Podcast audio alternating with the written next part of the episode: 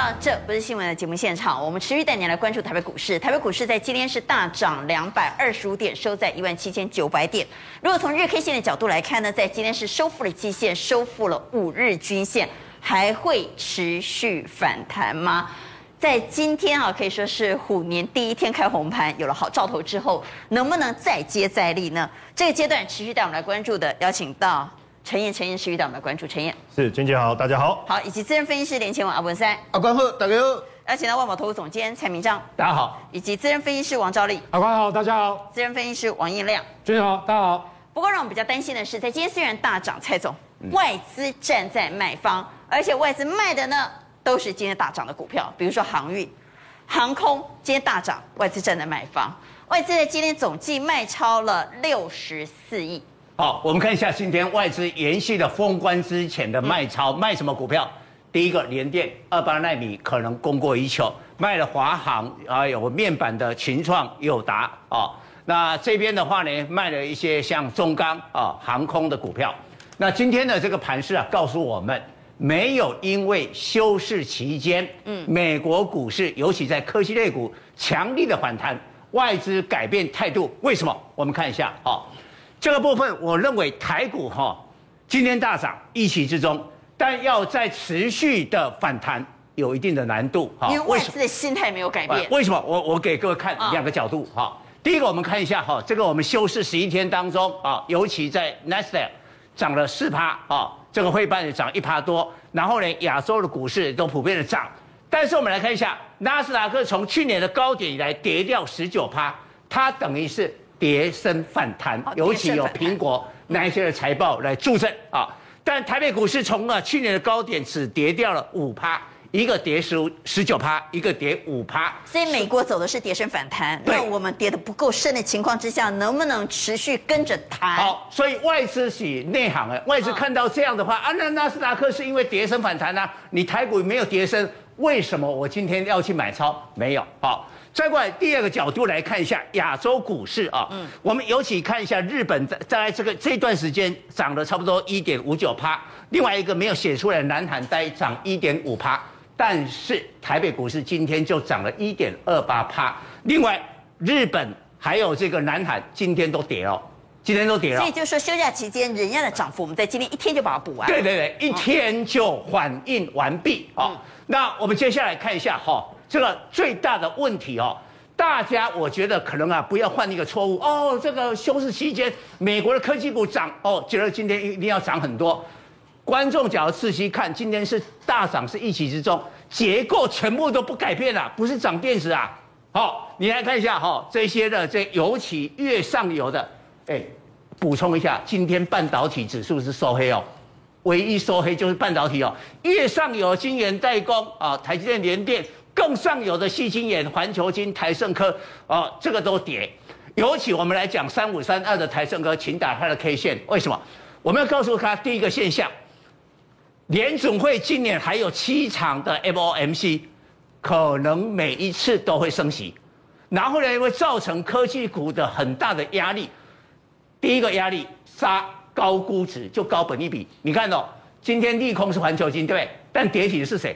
台盛科。为什么？因为台盛科的本益比高达六十倍，环球金比环球金啊高了一大截，所以它今天傻，而且你看它，它到今天才触及这个季线了，所以这个股票就高估值，要进行补跌。好，我们再回来啊，结果今天啊，结构都改变，钱都跑到价值型的股票。我们换关前呐，我们节目一直告诉大家，虎年有一段时间。价值型的股票会当主流哦，就是低本一比、高市利率。所以你看长隆啦、华航啦、中红啦、国泰金这一些现象。再过来我们看一下，会产生假如今年呢七次的这个 MOMC 每一次都升息的话，会造成第二个现象。我们看下一个契机，连好的电子股通通都不跌。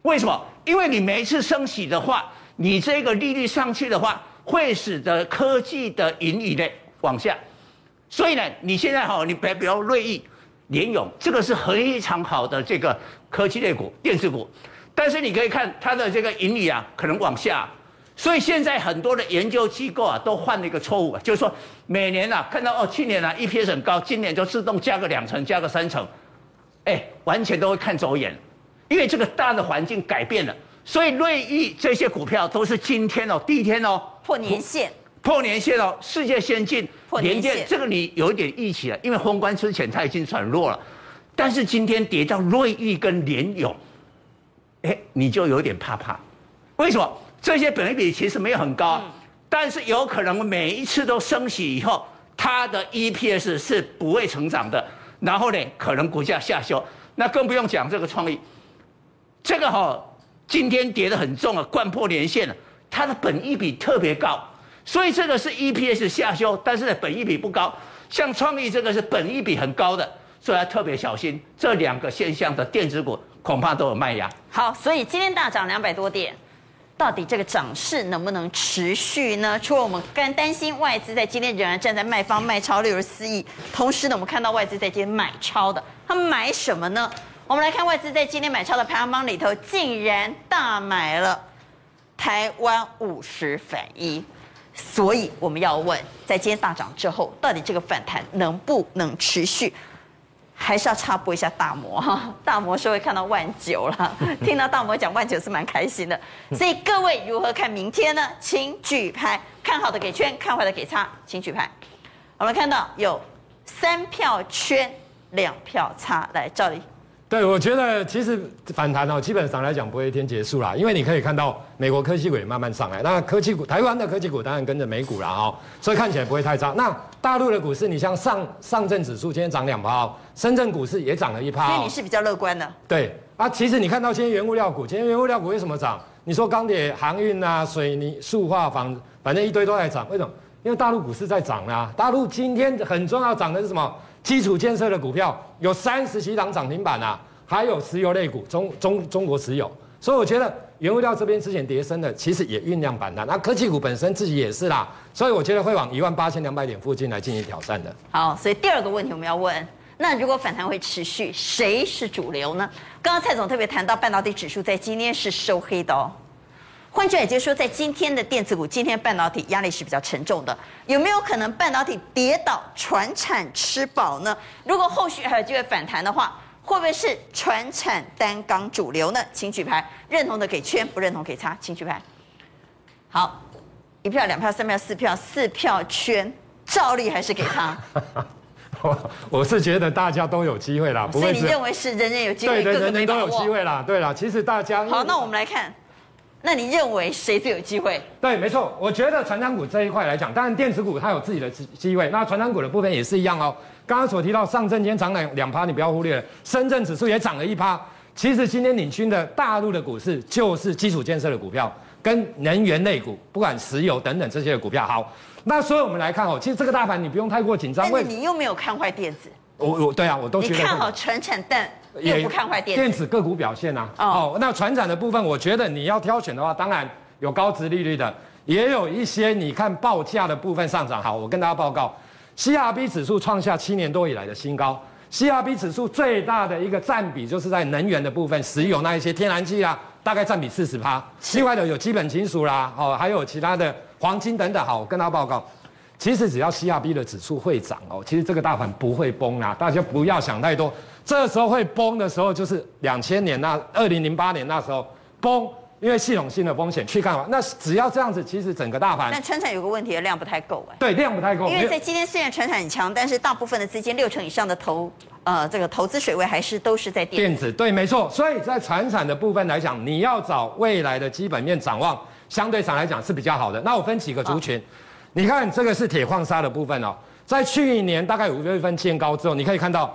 跌到这个地方，大概中国的铁矿砂大概跌到五百一十块，最近谈到八百多，你知道八百三，这样谈了几趴？谈了六十趴，很多啦。所以中红、中钢这些股票其实都会跌升反弹。嗯。可是你看这个离高点还差那么多，这个大概在一千两百多哎，现在才八百三。所以你说钢铁股是不是回升行情？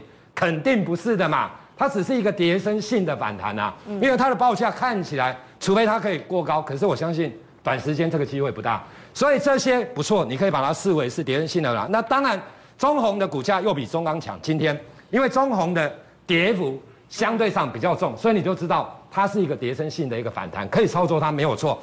另外一块纽约原油期货的部分，大家有没有发现，在新冠疫情的时候，那时候一度跌到负四十块了哈，交个结结算价，结果它是真的创下新高呢。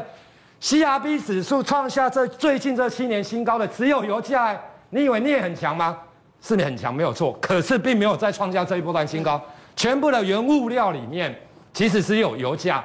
那目前来看的话，其实我个人觉得油价你要叫它大跌机会不大啊，因为目前来来看的话，我觉得以台塑集团来讲，他当然第一季看法比较保守，可是重点来了，他看错，他以为第一季油价会回档，结果油价是上涨。好。那这当中来讲，有台塑集团的，哦，你找比较保守的，当然你去买台塑啦，台塑啊，台塑，嗯，这些 OK。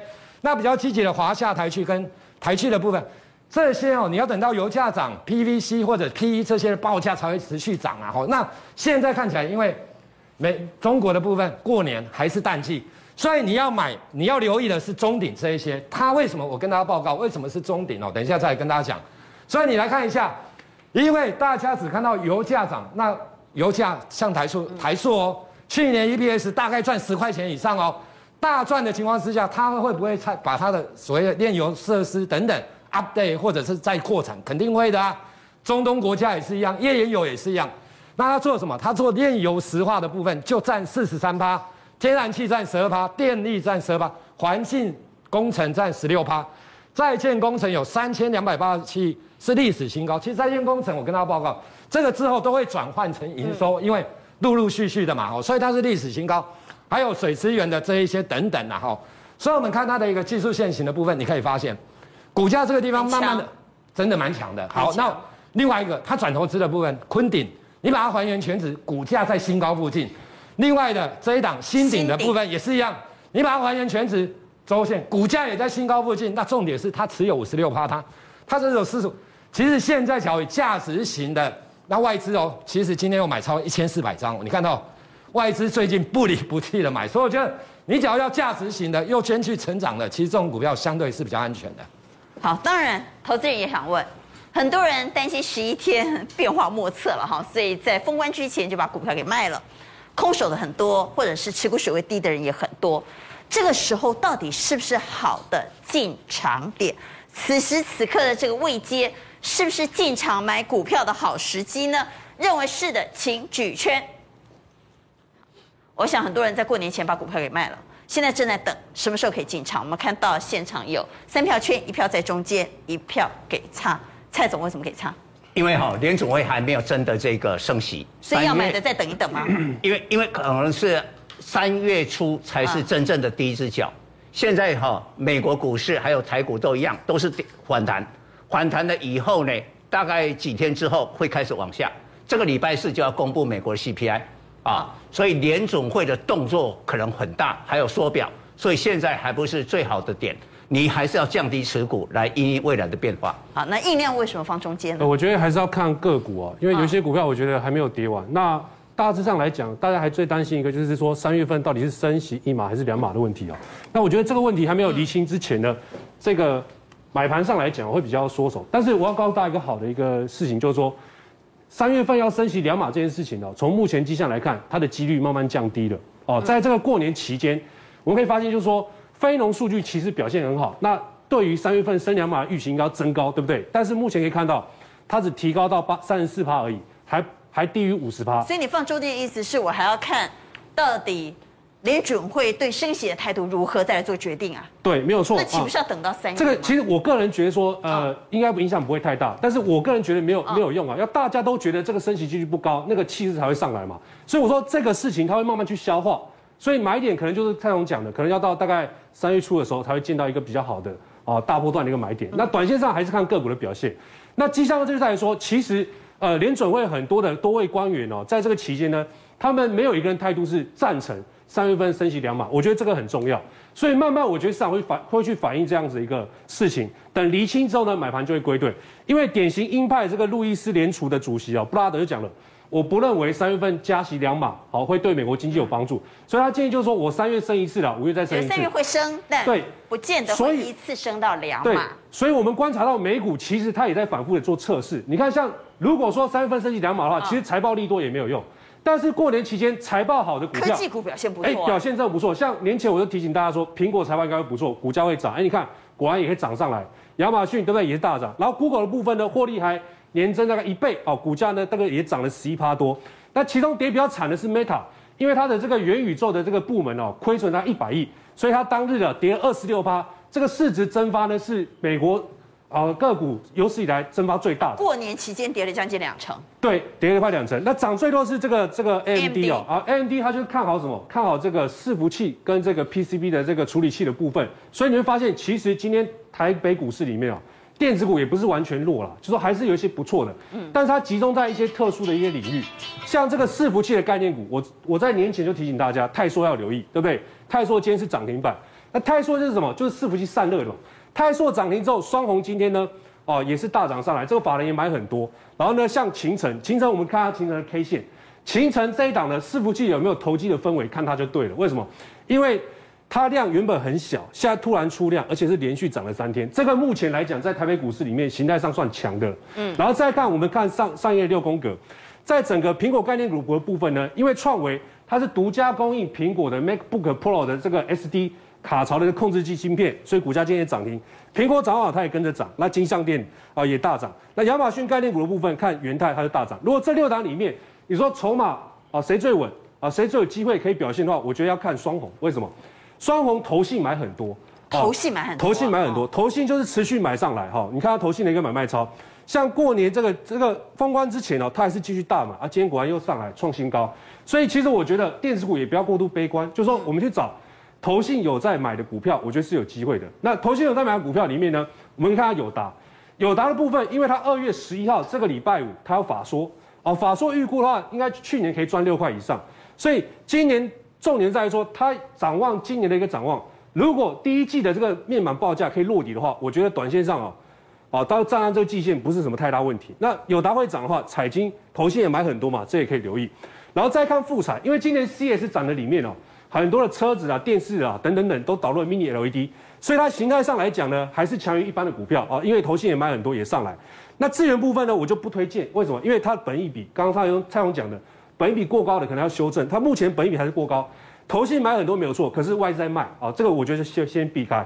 然后另外像创惟啦、广达，这个都是什么伺服器概念股啊，所以投信也在买，外资也在买，所以我觉得在电子股里面呢，是不是说所有都可以买？但是伺服器概念股的部分呢，我觉得后续大家是可以留意的。好，问题是这个盘涨不涨？如果电子股是最主要的观察重点的话，电子股里头的半导体绝对扮演关键性的角色。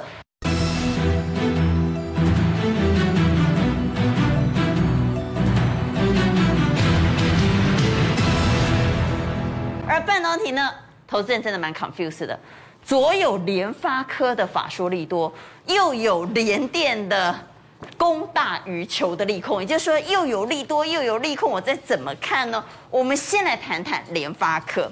联发科在我们封关之后召开法说会，法说会好得不得了，毛利率来到了逼近五十 percent，去年赚多少呢？赚七个股本。今年配息呢，很多人说上看七十六块。联发科五下面加厉害，陈燕。其实今天呢，联发科的表现真的是激励，很很激励我们啊。为什么？因为农历年前整个 IC 设计族群一直是在持续的这个探底的过程。那你看今天联发科上来，当然也带动了创维啦、信华这些，包括这个茂达、矽力的股价都有上来。我觉得整个财法说会里面非常重要的关键，第一个是什么？毛利率。因为刚才娟姐你讲到毛利率。四十九点六，对不对？你知道前一季是多少？四十六点七耶。它一季既然大幅度的一个增长，毛利率增加了二点九个百分比啊！而且这是十一年来的十一年来的新高。本来大家还预估说大概赚六十到六十六块，就去年，结果人家赚超过七十块。我觉得关键就是在毛利率的提升哦。那所以它加上资本公积拿出来，我配一配，哇，不得了，我可以配七十二、七十六块。那因为呃，以目前来看。大家会说，那今年怎么样？其实今年营收竟然可以成长两成呢。那如果他要维持这样的一个获利的话，我我刚才我我就在算啊，我就说那今年有没有可能赚到八十块以上，甚至八十五块？那如果这样是很惊人的，当然这个也反映在大今天股价一开始冲高一个非常重要的因素了哈。好，在今天联发科是大涨，而且收在一千一。联发科之所以能够缴出漂亮的成绩单，股价能够大涨，最重要的关键据说是来自于印度这个市场。对对，就是那个印拿印拿哦，就是印度啊。为什么呢？因为基本上印度现在手机市占最高是陆系品牌，小米是第一嘛，然后整个陆系品牌加起来是超过六成。你知道去年印度竟然手机大爆发，成长超过十一趴，卖了将近一点七亿只。那这如果大陆的手机的品牌市占又这么高，受惠者最最大的是谁？当然就联发科。那为什么小米可以这么厉害，整个算是称霸了整个印度市场？不是苹果，原因很简单。如果你问印度人说小米手机是哪里的，我跟你讲，他们都觉得啊，不是就印度手机吗？因为它 Me for India 嘛。小米是印度品牌啊？为什么？第一个啊，我去买手机的时候，卖我手机的人是印度人啊，合理嘛？但是 在印在小米上班的这些管理阶层也好，都不是中国派去的，都是印度人啊，就是印度人啊。好像他们的广告也是哎，Me for India 嘛，他们广告也是让 消费者以为它是印度品牌。那所以你看呢，还有一个，我觉得不不光只如果只有这样，那不够了。为什么？第一个，印度天气很热，那所以他特特别帮他做了特殊的镀膜，让可以适应当地的环境。再来，印度人不是要用铁路卡？好，那我把规格调整，让你可以用铁路卡。再来还有什么？就是电源不是很稳定，我的充电器可以适应。印度电源不电源不稳定啊，有时候电那个福特的变化很不稳，高压低压的在串，那我充电器可以适应。再来，印度人很喜欢看电影，那看电影你容量要大啊怎么办？我再帮你多做一个。这个 SIM 卡的插槽，哎，你不觉得这个手机就是 for 印度吗？所以小米会在地化设计手机啊。对，那当然还有就是说，现在印度在这个印度班加罗尔曼雅达好长哦，让我偷看一下这个科技园区哦，这非常知名的科技园，有点像我们的竹科啦，嗯，所以很多科技人对不对？他们在那边做了一个叫做那个很像自动贩卖机的概念，就是叫 Me Express，就是有没有？你看。你可以付现金，你可以刷卡，你可以用各种支付方式，你就直接在上面买手机哎。啊，如果你缺电源，直接在上面买，很方便呐。周边的耳机啦、蓝牙什么都有，而且重点是什么？哎，它没有中间商剥削嘛，所以跟你直接在网络上买一样便宜。换句话就是说，露西品牌称霸印度，而露西品牌的背后当然是联发科。对。但我们看到它这次的财报，最最关键还是在它毛利。对。它的毛利率能够逼近五十 percent，显然。它已经摆脱过去低阶手机的影响了。对，因为呃，这现在因为缺供供应链短缺的一个问题，现在大家发现说成本都提高，所以都不推低价。在印度，你看过去这种七千啊、一万卢比的手机，现在几乎都不卖了。现在他们推出来就是一万二以上的。那既然一万二以上，就会采用联发科比较高阶的晶片，自然毛利率就拉上来。那现在联，当然我们大家讲到联发科，大家想到是什么？是不是就天玑九千？嗯，很多很多人都说啊，呃，联发科跟高通比怎样怎样，麦够跟高通比啊啦，不是说比不过它，是没什么好比的。我在开车，他在后面看我的车尾灯啊，为什么？高通现在看联发科的车尾灯？对，不是不是联发科在追哦，是高通在后面哦。然后联发科是手放在窗户上面，用一只手在握方向盘，可能还边喝饮料在开车，这么轻松。因为我们看到它现在天玑九千做的这个速度的评比的效能。只有输给 A 十五了，没办法，A 十五是超跑，但是没有差很多，而且大家对它的品牌的形象现在已经非常非常的好，所以现在已经没有在和高通纠缠了，没有啦，没有在纠缠，说不要一直麦克风高通啊，高通已经不是联发科的对手了，不要再跟高通纠缠。然后像呃最近这个 OPPO 它推一支新的手机叫 Find X 五嘛，就用联发科的这个天玑九千，我们就发现这个手机的设计其实很有趣，为什么？第一个，它采用屏下指纹。什么叫屏下指纹？就是说你你手的指纹放在荧幕任何一个地方滑上去，它就帮你做好指纹辨识了嘛。再来，它的手机，哎，这个镜头可以上上下这样，哎，有没有很有趣？哎，哎，可以这样伸缩，而且它的解析度高到你那个睫毛啊什么的都看得非常非常的清楚。然后三个镜头这样的一个一个规格，其实我们就看得出来联发科厉害的地方。当然有人说。高通，你现在四奈米这个第二代的，对不对？这个叫做 Gen 2的 SoC 的这个晶片出来，可是大家别忘了，其实联发科天玑九千还有 Pro 版呢。我这个还不是 Pro 版，Pro 版再出来，它也有毫米波，也有 Super 六，所以会会继续领先吗？我相信应该还是继续领先。好，那我们当然回来要谈谈联发科。联发科现在外资纷纷调高目标价，花旗看到一七二八，高盛一六五零，欧系外资看到一千四，大摩一三八零，日系看到一二五零。哈，那外资纷纷调高联发科目标价，问题是联发科已经大涨了，对，还能追吗？好，其实如果我们仔细看花旗人生哦，花旗人生，你看人生吃下去那个股价给出来哦，一千。七百多，一七二八花旗人生哦，那日系保守一点，一二五零也还有空间呐。我给各位来看一下整个图哦。当然有时候大家会觉得说啊，外资都没有买。我们回来看 K 线图哈，在 K 线图里面，我先谈一件事情叫价量。你看今天爆出了将近一万九千张的量，这个量会不会太大？好，那娟姐就请副控帮我切一下哈，因为我刚刚有跟他们提醒，就说我切到你看这里哦。超过的当时超过现在这个量的时间点，当时就是在八百二十一块低点这附近，然后股价整理一段时间以后往上走。但是当时爆量是在低档，现在爆量是在高档啊。没有没有没有，我觉得以这个波段的一个角度来看，我要佛基本面去思考，所以以这个基本面来看，我觉得这个量是一个非常好的认同。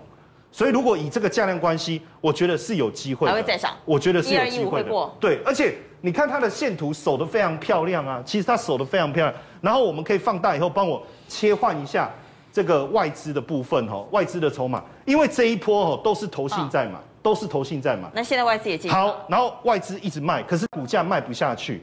那如果现在你外资喊成这样，有没有进来？有啊。今天买了两千三百八，三百三十八张进来啦，所以我觉得整体来看是有机会的。嗯，当然，因为今天如果说真的没有机会的话，我们看下一张哦。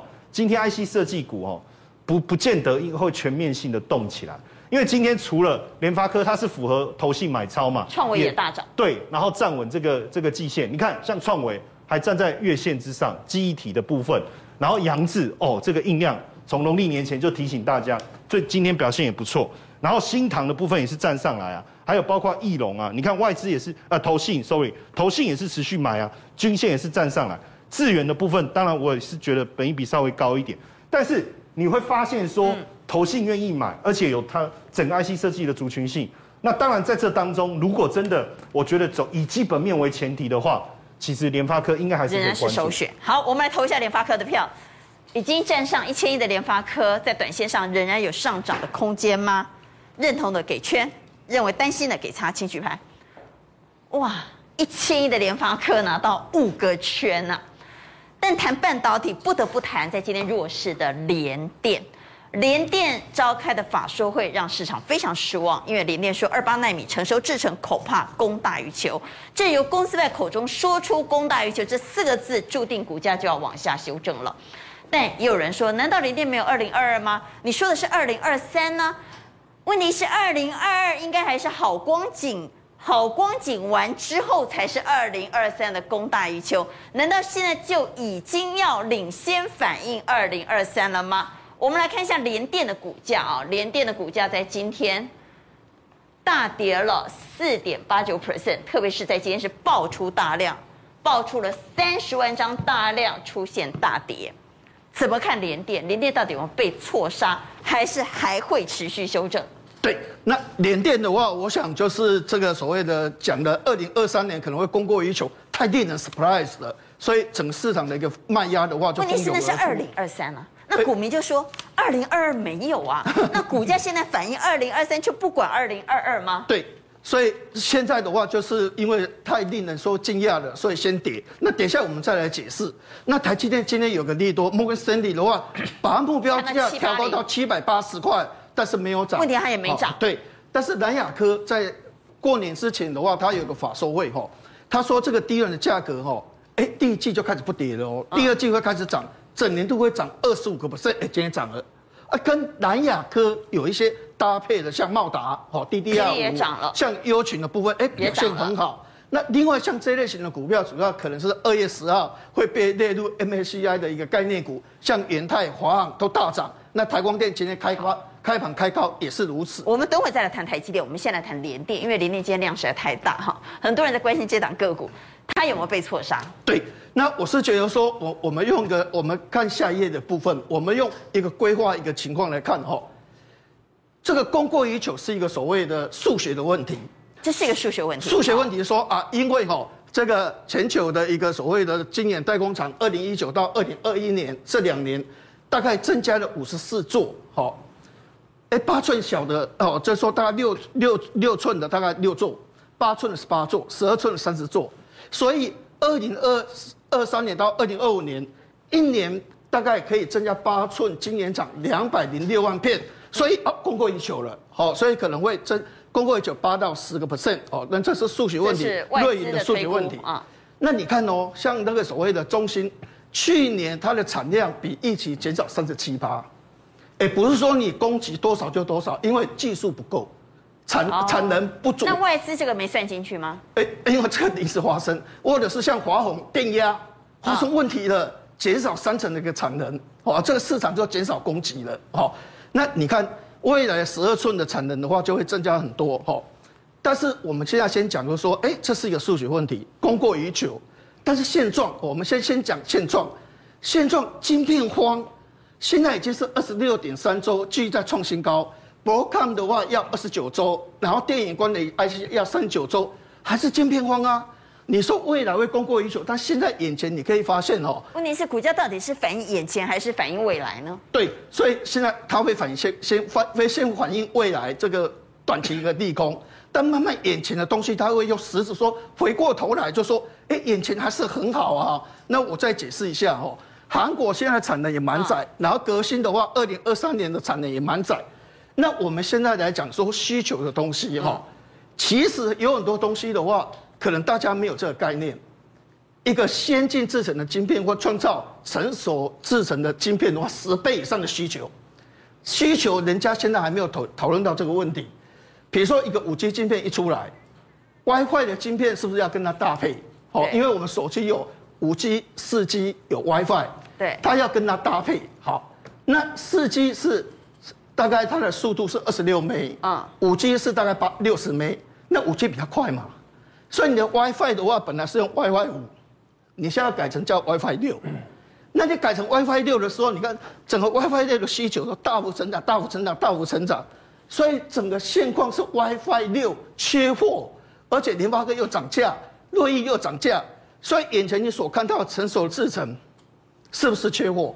是，是不是涨价？眼前是缺货。那未来有没有解决？还没有解决。那明年供过于求解决了吗？不一定会解决。好，那伺服器的部分，我说伺服器是先进制程，但它一出来，它需要低润。好，所以连老师的看法，我们回到联电的股价，因为这档个股在今天太重要，它影响到市场的多头信息。对，我们回来看它的盘中走势图。所以联电呢，现在有两派说法，一派说法是说，六十块以下的联电是上帝给的礼物，天上掉下来的礼物，买就对了。另外一派说。千万不要接下坠的刀子，因为我们来看日 K 线。如果从日 K 线的角度来看，这就败嘛，对吧？我都败败嘛，所以你怎么看？好，第一个重点，技术理论有缺口，三天之内没有去补缺口的话，弱势，所以它还会再整理。所以不要这时候。但是因为它今年的值就减少八十亿，所以它今年还是会赚六块钱以上，所以它的获利跟去年将近五块，今年还是赚六块钱以上。所以它还是低本一比。所以变成说。短期里面它会震荡，啊，但是它今年还是赚六块，好，因为它只有少八十亿，所以它未来的股价的话，会有一段时间它会拉升，它就维持在六十五块到七十五块之间的话，会做一个长时间的一个收获。你认为它有机会来到六五到七？短期整理，但是未来一个反弹段的时候，它会冲到六十五到七十五块做横向整理。好，那我们等会再来投票，到底联电这时候能不能买？那台湾的联电也要来谈谈台积电，台积电在今天大摩。本来是看空的，对哈，由空翻多，还调高目标价，看到七八零。问题是台积电有涨没涨？很多人说台积电为什么不涨呢？因为美国通过了一个叫半导体竞争法，这个法就是美国自己要花大钱砸钱自己做半导体。那老美如果自己要做，欧洲也自己要做，对台积电而言当然是威胁。对，因为哦，这个消息让它今天有利都没有涨，确实是这样。回来看台积电，那请啊文赛帮我们解一下台积电股价哈，二三三零台积电，我们请嘉实敲一下，今天跌的不算深了哈，小跌了哈，但是对照今天大涨两百多点，啊那个我做的对不对？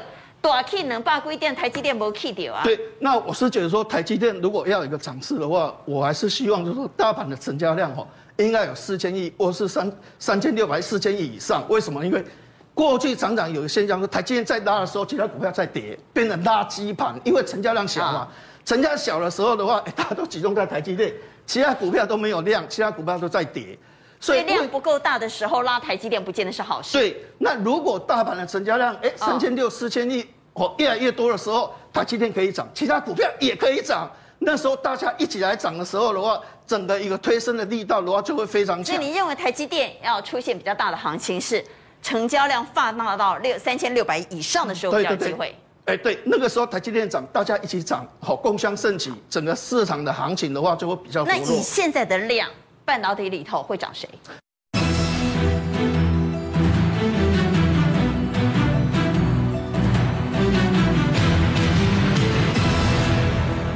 半导体的话，我个人认为会涨的话，哈，原则上还是一些所谓的 IC 设计，但是 IC 设计的话，哦，比较不属于所谓大型的啦，哈，就像所谓的联咏或是对，是这种中小型的，像茂达，哦，因为这类型股票啊，股本小，啊，但它可能它的获利会到十五块。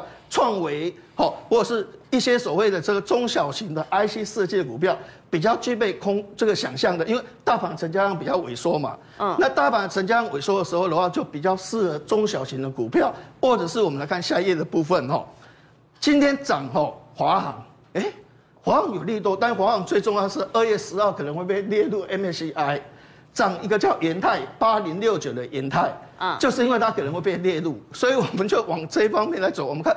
八零六九的元泰的部分的话，之前的话都在跌哦。我们看 K 线图的一个部分哦，之前的话在跌，没什么表现。今天忽然大涨，因为可能会被列入所谓的 MSCI，所以 MSCI 的一个概念股的话，二六一零的华航的话，哎，今天今天大涨，今天大涨的话，跟可能会被列入也是有很大的关系啊。所以我们来看台光电的部分。哦，它可能会被列入，啊，因为第二季扩产的关系，第二季产能会出来，所以营收就会成长。所以我想这边这类型股票如果突破两百八十五块哦，应该有吸攻三百块的机会。好，这是阿文现在在半导体里头的选股方向。不过阿文在特别提到了，今天华航大涨，因为要纳入 MSCI 成分股，不只是因为要纳入 MSCI 成分股，还因为什么呢？还因为。引水人确诊引发的联想空间，因为很多人说高雄港一停摆之后，很多货物出不去，要怎么办呢？就只好走空运。再加上整个航运股呢，不只是空运哦，海运高殖利率的题材持续在发酵，运价上涨的题材也在发酵。年后船班锐减，美西南线的运价要往上跳升，所以在诸多利多之下，今天航运动了。问题是航运虽然动，好像量还是不太够，所以航海王真的要回来了吗？呃，这个非常有趣哦。今天虎年的第一天呢、啊，类股就是航运涨最多，涨了八趴。其中啊，货柜三雄时隔半年之后收盘亮灯涨停。那航空双雄在长荣航的部分也收出涨停，华航毕竟涨停，然后台华投控啊一度盘中的涨停。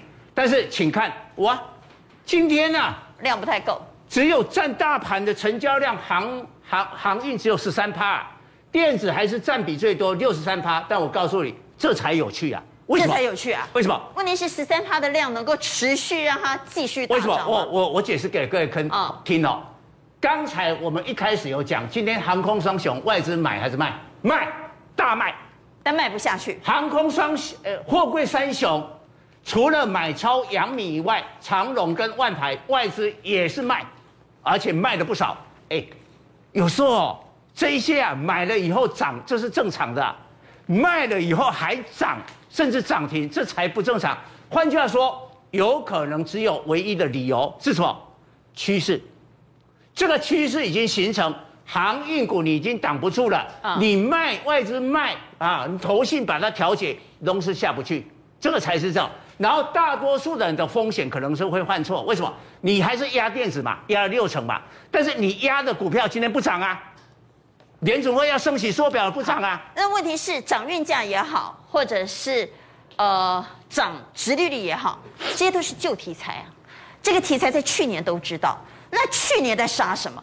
难道去年杀的因素现在就不存在吗？我告诉你，就好比哈，今年联总会要升息缩表，就是天花来了。不是，航运去年跌过，它已经中过牛痘了，它已经免疫了。因为今年呢、啊，所有股票类股最大的风险就是联准会升息缩表，而且下半年欧米孔的病毒可能已经退潮了以后，你可能会供过于求，尤其在科技股。所以你可以看哈，我们来看一下，我们来看它去年航运在杀什么？我就以长荣来讲，这个波段年初的时候涨到那个二二百三十三，它飙了这个四百二十趴，后来跌了一段，跌了六成。但是跌这一段的时候，有没有像现在的联电？对不对？你一定会在二零二一的去年的时候，你想，哎呦，还早吧？去年二零二一它的 EPS 是四十五块，哎，是它哪有哪有哪有减少？减少最快也要今年。但是我告诉你，股票来的时候，这个恐惧啊，一来了以后，供过于求，硬价下跌，对不起，就跌六成。领先反应，对，都一定要反应。那后，后来跌升反弹就涨了二十七，就涨了超过呃七成啊。然后呢，在封关之前的话，又跌掉了二十七趴。大概阳明、万海的情况都是如此。所以我们啊，跟各位讲，这两段的下跌，其实它某种的免疫。而且你看，最近这一段的下跌的低点，供大于求的这个利空呢？股价已经反应过两次了，我已经中过牛痘了，我不怕供过于求。这他打过两针疫苗。对，但是联电还没有打哦。联电呢，这个供过于求啊，你不要说，哎，那个是二零二三的，我告诉你，二零二二就反应带，你给我给我证明一下，你有没有打过牛痘？没有，来跌。信心研一样，环球金台那个台盛科，你有没有反应？你也没有反应啊。那接下来可能一大堆的电子股，你有没有反应？没有反应，来跌。而且今年的环境比去年更恶劣啊。它有升息跟缩表啊，这个力道都一波一波的会出来，这个要注意啊。但是呢，现在的这个航运股有几个利多哈，我想最重要就是说，回到价值。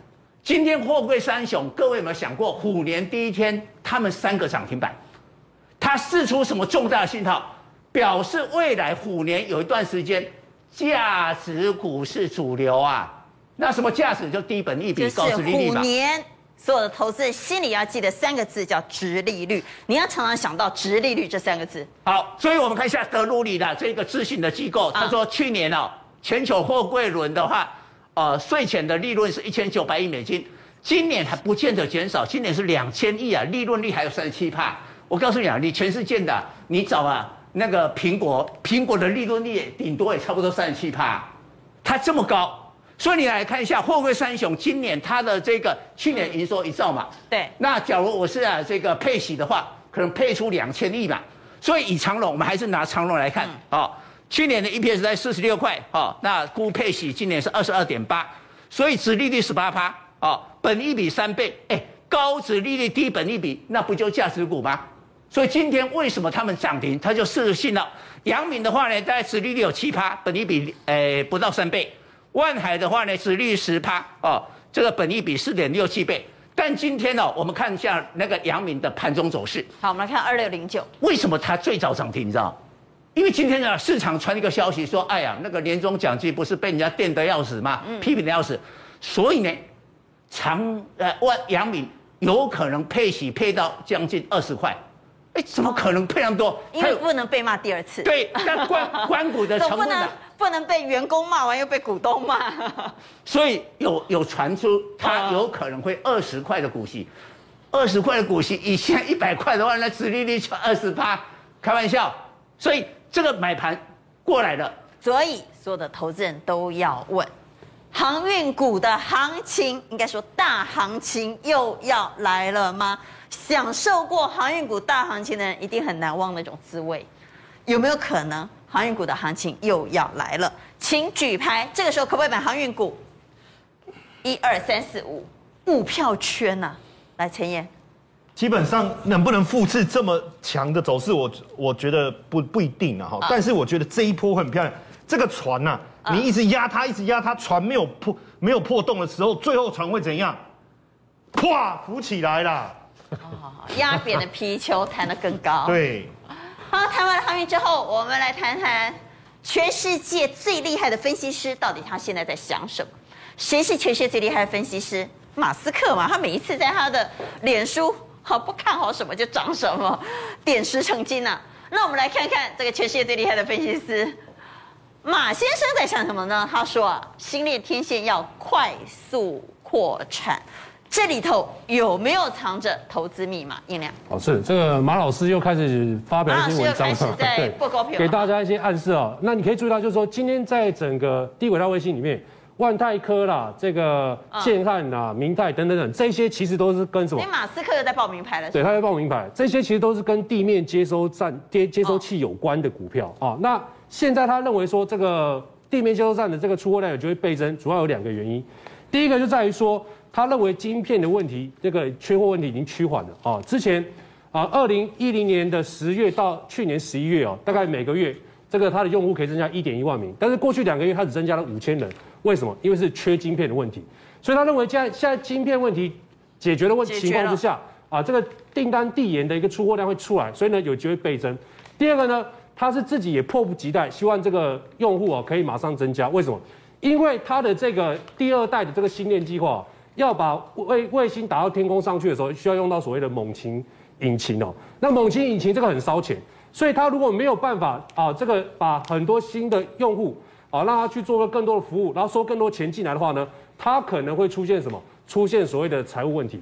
所以我觉得马老师哦，今年的重点在哪里？他在盯紧这个地面接收器的这个。啊，相关的设备哦，所以我觉得在台湾厂商的部分呢，今年很多的股票呢，它就会比较有机会。好，所以我们来看一下马老师到底 现在看好什么族群？好，我们刚刚讲到它的天线就是这个这个地面接收站嘛，那地面接收站呢，它接收到讯号之后需要什么线材？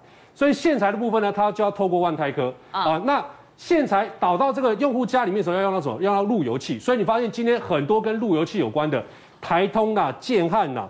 明泰啦、正文这些都是路由器有关的，全部大涨。那金宝就是这个地面接收器的这个主板的部分，哎，今天股价呢也上来。那这个里面呢，我觉得这个盘势呢，大家就挑最强的，最强是谁？最强的应该就是万泰科。哦，为什么我认为万泰科还有机会呢？因为哦，我刚刚讲了一个重点哦，这个天线的接线材的部分哦，这个需求量是很大的。那万泰科呢，它供应 SpaceX 基地台的线材，九十四趴都是它供应的哦。之前我们在这个地方有提醒过大家一次，啊，后面呢大概涨了七十六趴，那现在回到了起涨点啊，我觉得呢半年线没有碰到算是强，现在今天一反弹就站上什么？站上了季线，我觉得是有机会的，因为卫星地面接收器哦，它大多数是处在什么极端气候，比如说沙漠啦、山顶上等等这些地方，所以它的线材它需要什么耐高温啊、耐压等等等之类，那目前呢可以做出来的只有什么？只有万泰科，所以。今年它的计划是要家用这个接收端的订单呢，要量要倍增到两百万台，一百万台变两百万台嘛。那等于说去年呢，万泰科出货的三点九万箱的线材，今年真的有机会倍增到多少？七点八万箱。所以我觉得股价这个跌下来之后呢，基本面题材都没改变。那再加上马老师已经讲话了，所以我觉得在整个接收器的部分呢，这张股票后续是可以留意的。